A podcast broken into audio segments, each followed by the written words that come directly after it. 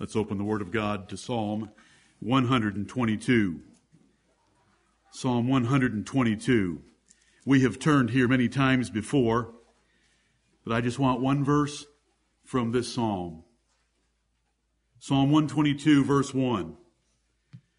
I was glad when they said unto me, Let us go in to the house of the Lord.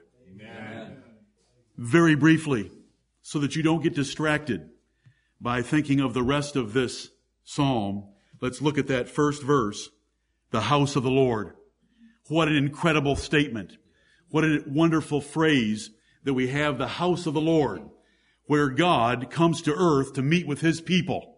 The house of the Lord, first called Bethel, the house of El or Elohim by Abraham and Jacob in the book of Genesis, where God met with them. They built altars and sacrificed the Lord. The Lord revealed himself to them by his, by visions and so forth in that day. But it is the house of the Lord. You know, David wanted to build the Lord a house and Solomon ended up doing so. Zerubbabel built its replacement, but we have the church of the Lord Jesus Christ. It is the house of the Lord. It is the temple of the living God. It is the pillar and ground of the truth. It is the habitation of God through the Spirit. It is where God comes down and meets with His people in this earth. And He wants us to worship Him corporately this way. And it has nothing to do with these four walls or ceiling. It has to do with the living stones. That is you and me, the believers that make up this church. And so it says in that one sentence, the house of the Lord. I was glad when they said unto me, let us go into it. God meets with us here. This is where God Jehovah is worshiped. We don't have to make a trick, a trek or a trip to Mecca or to some other place like Jerusalem to find the house of the Lord. It's right here in Greenville. And we're thankful for that. Amen. I hope that you can remember, and I mentioned this in the preparatory email, five houses of God, all inferior to the ones following. Abraham and Jacob called a place Bethel, the house of God, because there God appeared to Abraham when he built an altar.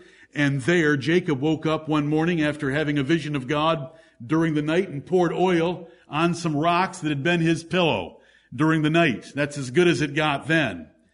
And then Moses built the tabernacle of the congregation in the wilderness. David enhanced it. So that was the second house of the Lord. And then Solomon built the Lord a temple. Zerubbabel built its replacement after they came back from Babylon. And then the Lord Jesus Christ built his church, which is the house of the living God. Each of those houses being successively superior to the ones before it. Abraham and Moses had nothing. David and Solomon had nothing in comparison to what we have. Amen. And we are so blessed and we want to be thankful for that today. Notice the personal character of the verse. I, not we, not we as a congregation or we as a nation or we as a church were glad. I was glad. Right. So you need to ask yourself, am I glad? Am I glad to be in the house of the Lord? Because it's very personal by that singular pronoun I of David referring to himself. I was glad. How glad are you? What makes you glad? What people in this world make you glad? You're wrong. What place in this world makes you glad? You're wrong. What activities in this world make you glad? You're wrong. This is true gladness. David had activities, places, buildings, friends, family far greater than you'll ever have. But they were nothing to him in comparison to the house of the Lord. I was glad when they said unto me, let us go into the house of the Lord. Now notice, I was glad when they, now they is not singular, they is plural, because God has chosen to be worshiped in a congregational, community, social way. And we want to remember that. God has not chosen for us to worship Him individually. Some of us who are loners by nature would rather worship God in the flesh, I speak as a fool, by ourselves rather than with others.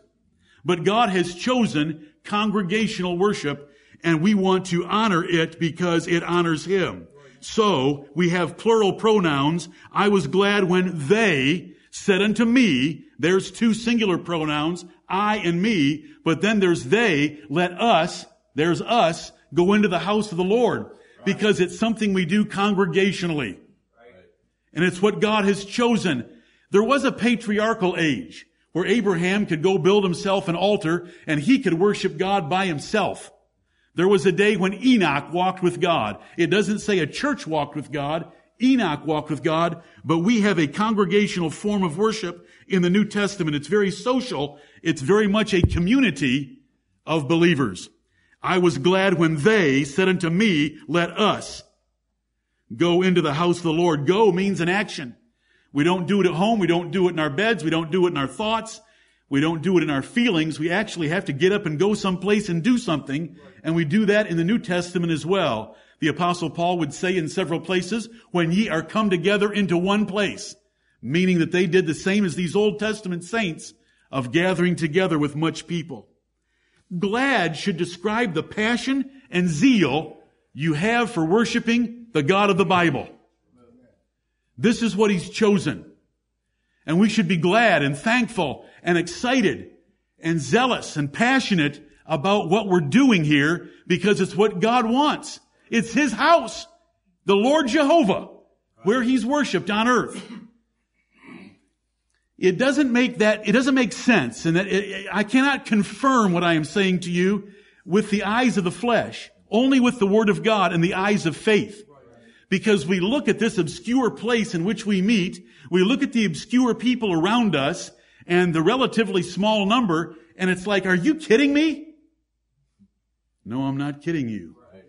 This is the word of the Lord. And whether it was Noah and seven carnal church members in the ark, or whether it was anyone else, the Lord has been there among very few people.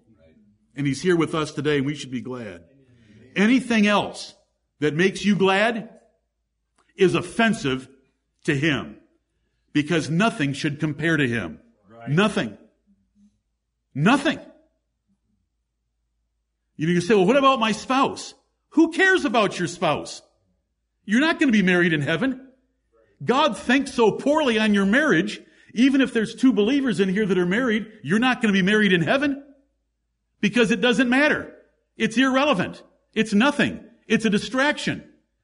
That's why the great men in the Bible didn't marry. That's just to get your attention. Anything else is offensive. What are you glad about? What am I glad about? Let's be glad that we are in the house of the Lord today. This is the heavenly Jerusalem. As you continue down through this psalm, it refers to pray for the peace of Jerusalem in verse 6. It says, they shall prosper that love thee. But this is the new Jerusalem. We have been brought into union with the heavenly Jerusalem and the Mount Zion that is above. Right. Let us be glad, brethren. Amen. Only one nation ever had the house of the Lord in the past. And so few have it today in sincerity and in truth. It's like those days. The earth wasn't populated with seven billion people back then either. But now out of seven billion people, we are very blessed to have the house of the Lord. And God has brought us together here in this place in South Carolina by His providential care. Let's be glad that we're in the house of the Lord. Right. It's a choice of getting your mind reset this morning of what's really important, where, what location is important, what people are important, and what activity is important. Let us pray. Lord God, our Father in heaven, Lord Jehovah, Lord of hosts, the Father of our Lord Jesus Christ, forgive us. Forgive us for not being as glad as we should be to come into the house of the Lord with your children. Forgive us where we have been made glad by the people and the things and the activities and the philosophy of this wicked world that is your enemy. Forgive us where we have allowed the weights of acceptable things to hinder our race, that we do not run as effectively to win as we should. Heavenly Father, we are thankful that you have given us the church of the living God, the house of God, the temple of God, the habitation of your Holy Spirit in the New Testament. We are thankful that we have much more than Abraham or Jacob ever had, much more than Moses gave Israel, much more than David and Solomon built for Israel, much more than Zerubbabel replaced. Oh Lord, we have your house, your church, and we are thankful for it.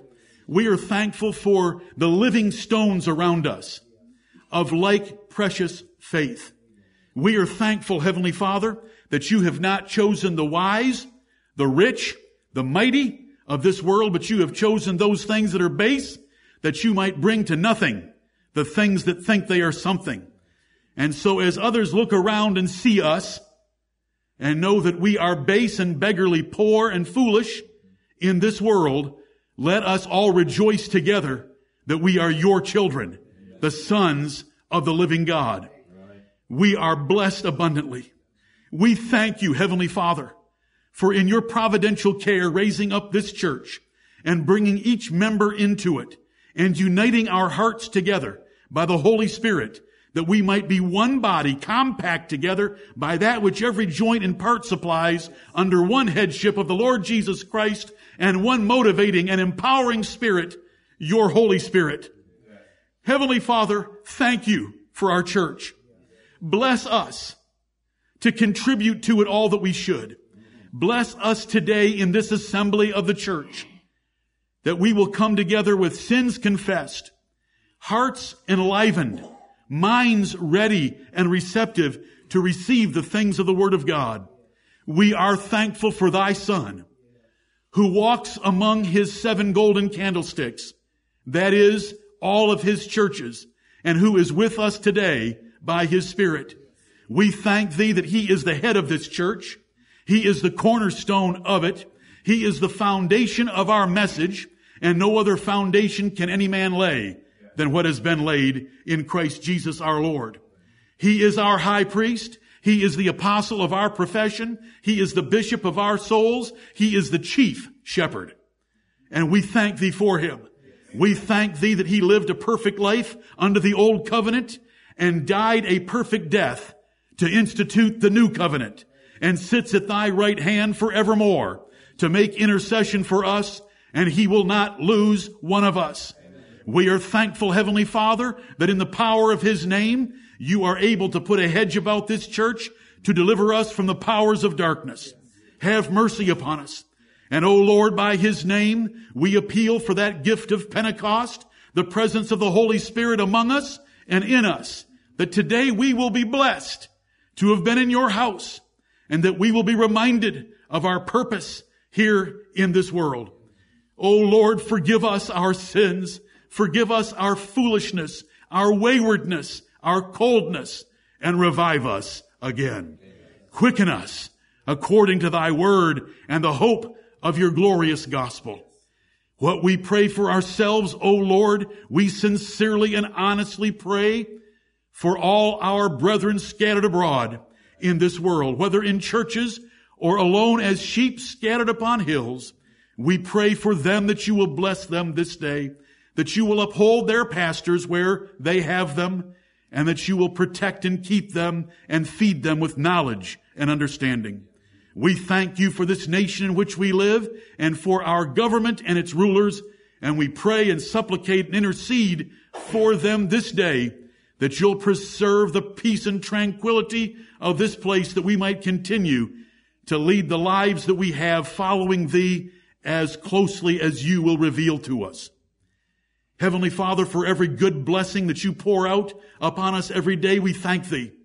And for the blessing that you're about to pour out upon us, we thank thee in advance in the name of the Lord Jesus Christ and the power of the Holy Spirit. Do bless us and be with us this day.